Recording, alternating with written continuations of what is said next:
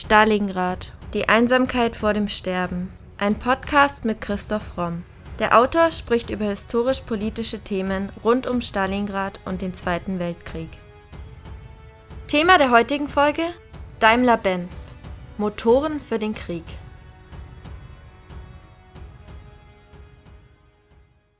Das Beste oder nichts. Das war die Lebensphilosophie von Gottlieb Daimler. Er war ein leidenschaftlicher Ingenieur, aber auch ein Eigenbrötler, eher introvertiert, Freundschaften führte er quasi nur beruflich. Was er wohl dazu gesagt hätte, was im Dritten Reich mit seinen Maschinen und seinem Konzern passierte, kann man nur mutmaßen. Was wird aus einem kleinen Betrieb mit genialem Erfinder in der Kriegsmaschinerie?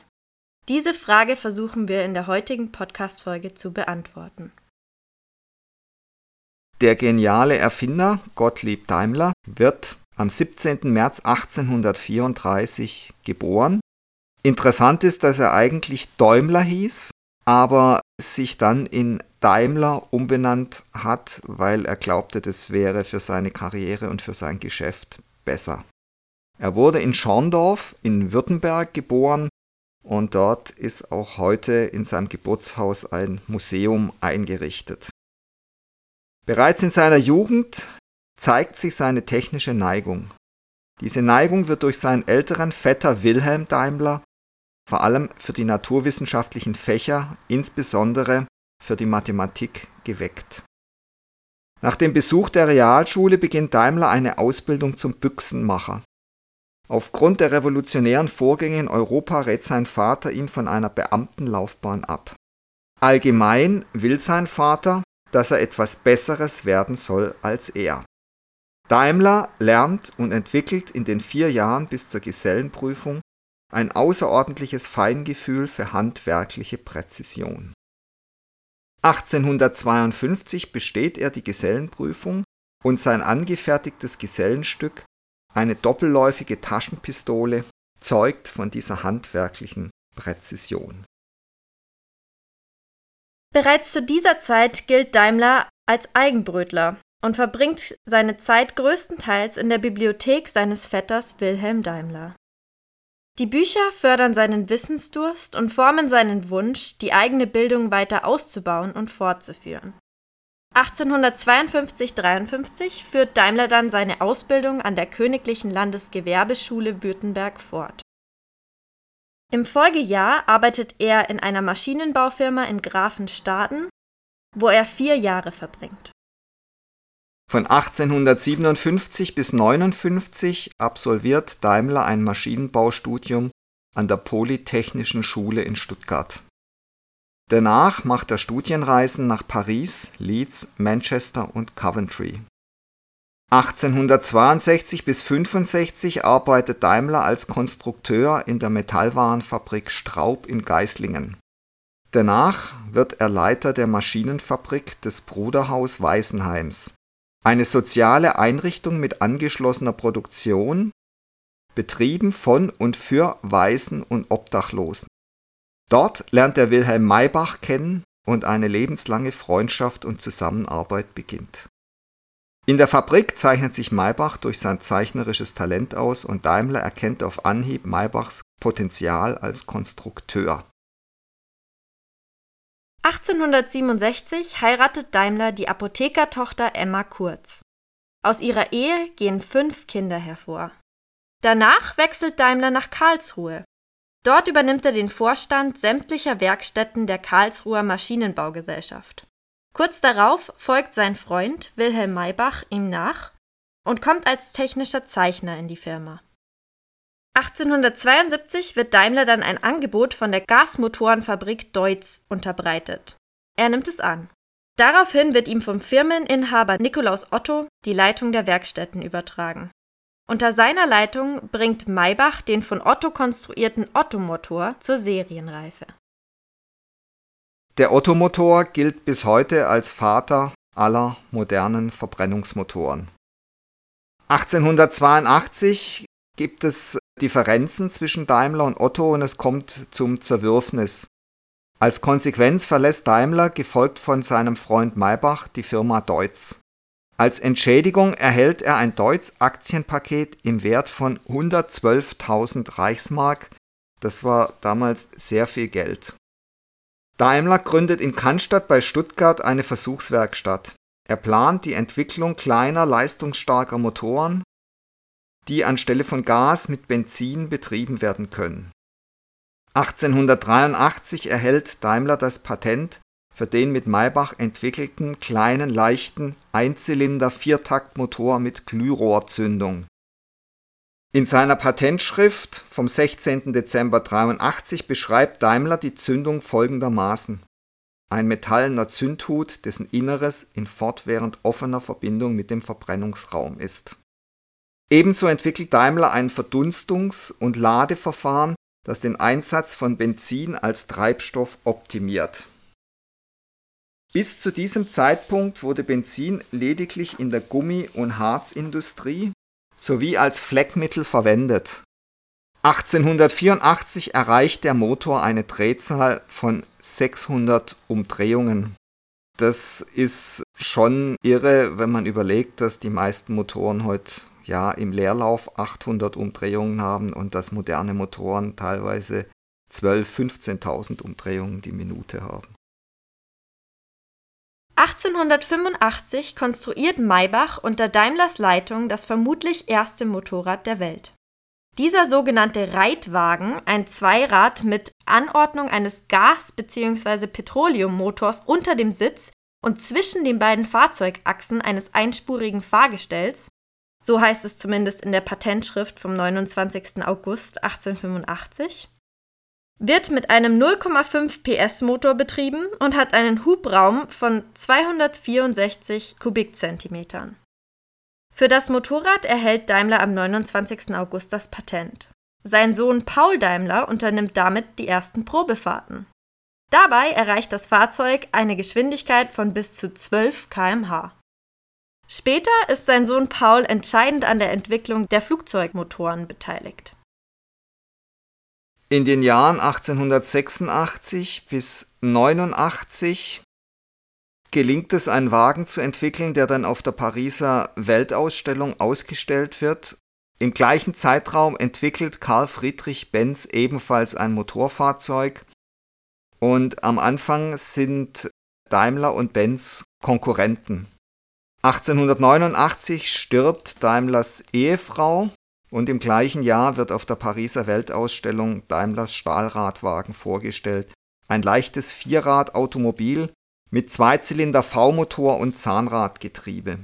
Es ist aber keine reine Erfolgsgeschichte. 1890 kann Daimler nicht genügend Fahrzeuge absetzen, damit die Firma rentabel ist. Und er gründet dann die Daimler Motorengesellschaft, die DMG, zusammen wieder mit seinem Freund Maybach und nach wie vor in Konkurrenz zu Carl Benz.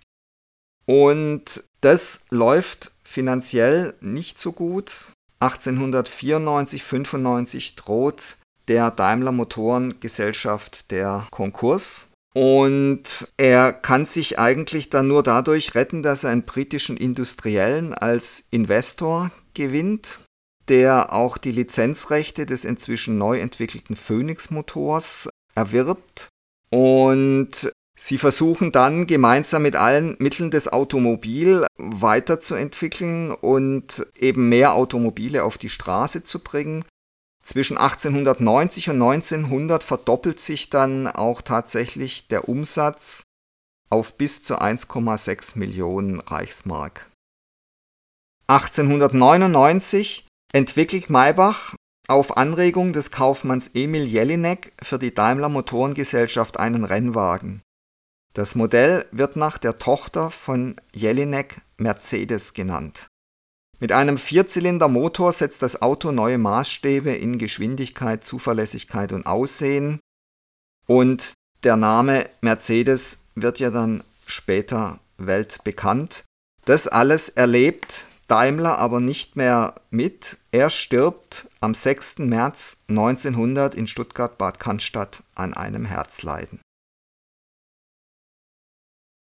Bereits nach dem Ersten Weltkrieg 1926 fusioniert die Daimler Motorengesellschaft mit dem Unternehmen Benz zur Daimler-Benz AG.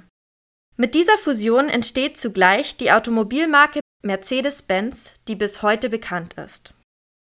Mit der Machtergreifung der Nationalsozialisten 1933 wird Daimler-Benz zunehmend in Aufrüstungsaktivitäten eingebunden. Aus der kleinen Firma des genialen Erfinders Daimler ist längst eine große Fabrik geworden. Der Siegeszug des Autos hat längst begonnen und es hat natürlich auch viel mit dem Ersten Weltkrieg und dem kommenden Zweiten Weltkrieg zu tun. Das Militär hat längst erkannt, dass eine mechanische Kriegsführung in Zukunft eindeutig überlegen sein wird. Man steigt in den Panzerbau ein, man steigt in den Flugzeugbau ein, man produziert natürlich jede Menge Lastwagen, um die Soldaten schneller von A nach B befördern zu können. Das heißt, das Militär ist da längst treibende Kraft bei der technischen Entwicklung und Hitler fördert es natürlich nach Kräften. Er persönlich ist absoluter Mercedes-Benz-Liebhaber. Bereits seit 1923 fährt er ausschließlich einen offenen Benz und ab 1931 ist er stets mit dem größten Mercedes, einem Modell 770, unterwegs. Er erhält natürlich Händlerrabatte auf seine Fahrzeuge. Für beide Seiten ist es ein gutes Geschäft, denn das Unternehmen kann sich damit schmücken, dass seine Fahrzeuge bei öffentlichen Veranstaltungen und in Wochenschauen in Szene gesetzt werden. Hitler macht also Werbung für Mercedes und Mercedes kann sich natürlich damit brüsten, dass sie die Firma sind, die den Führer ausstattet.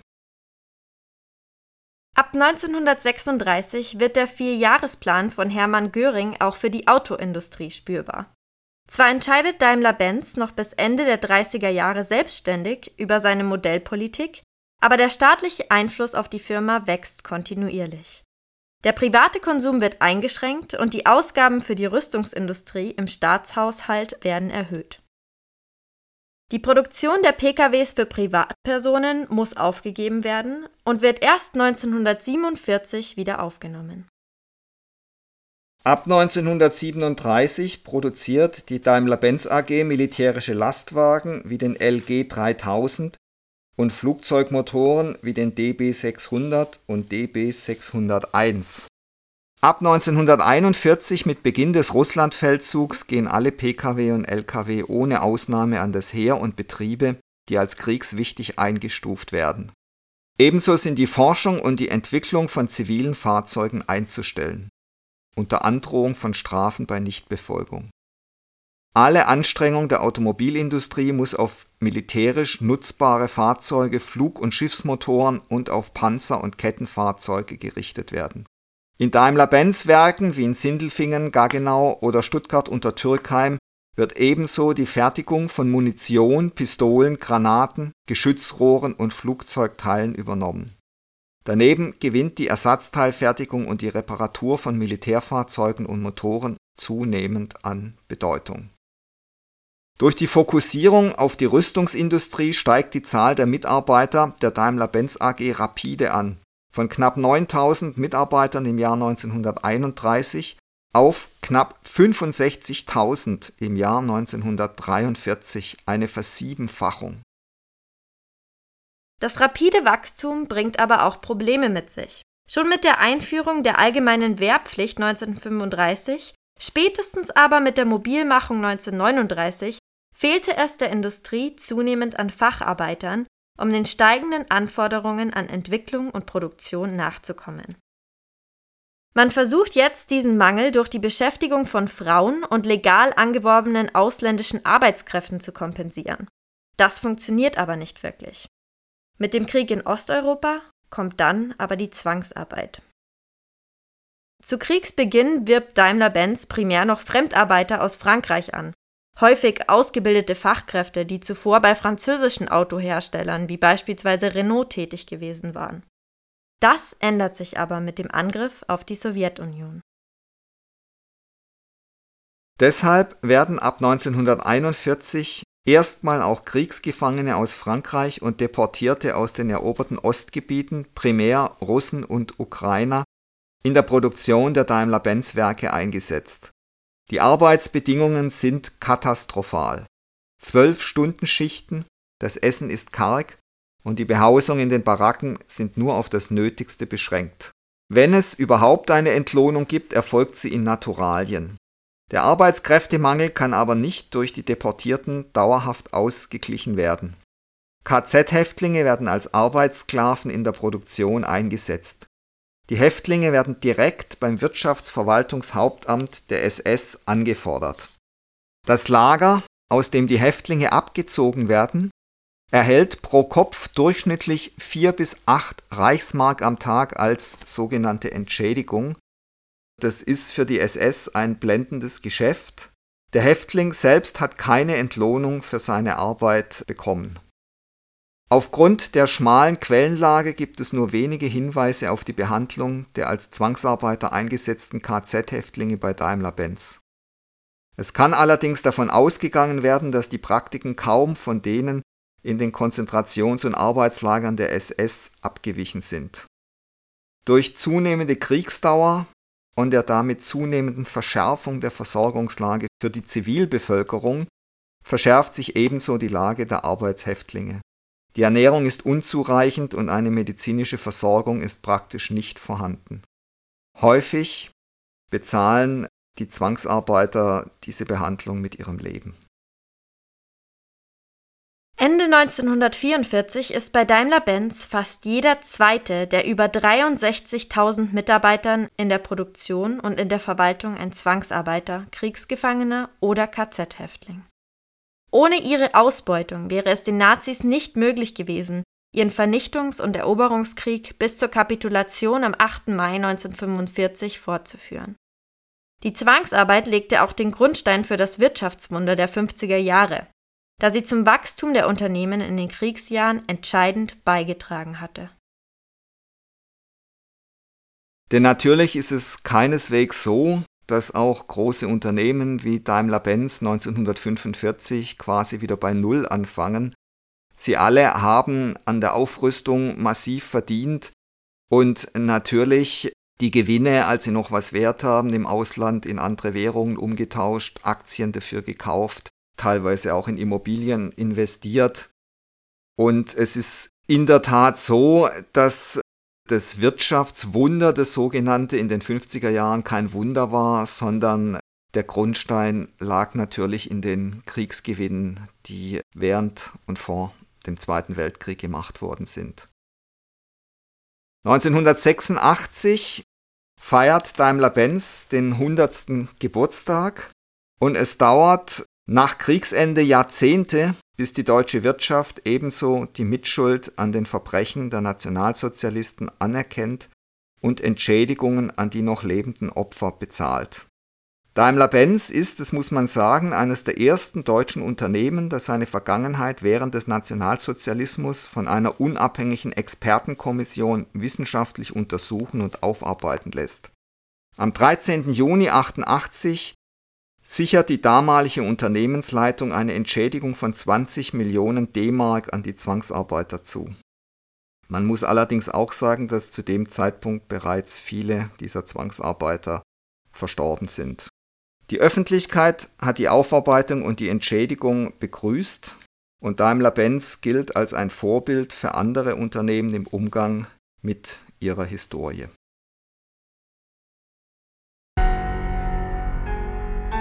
Das war Folge 106 unseres Podcasts Stalingrad, die Einsamkeit vor dem Sterben.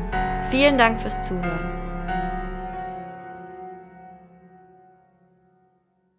Und jetzt seid ihr dran. Was wollt ihr über den Zweiten Weltkrieg wissen? Welche Fragen quälen euch schon länger?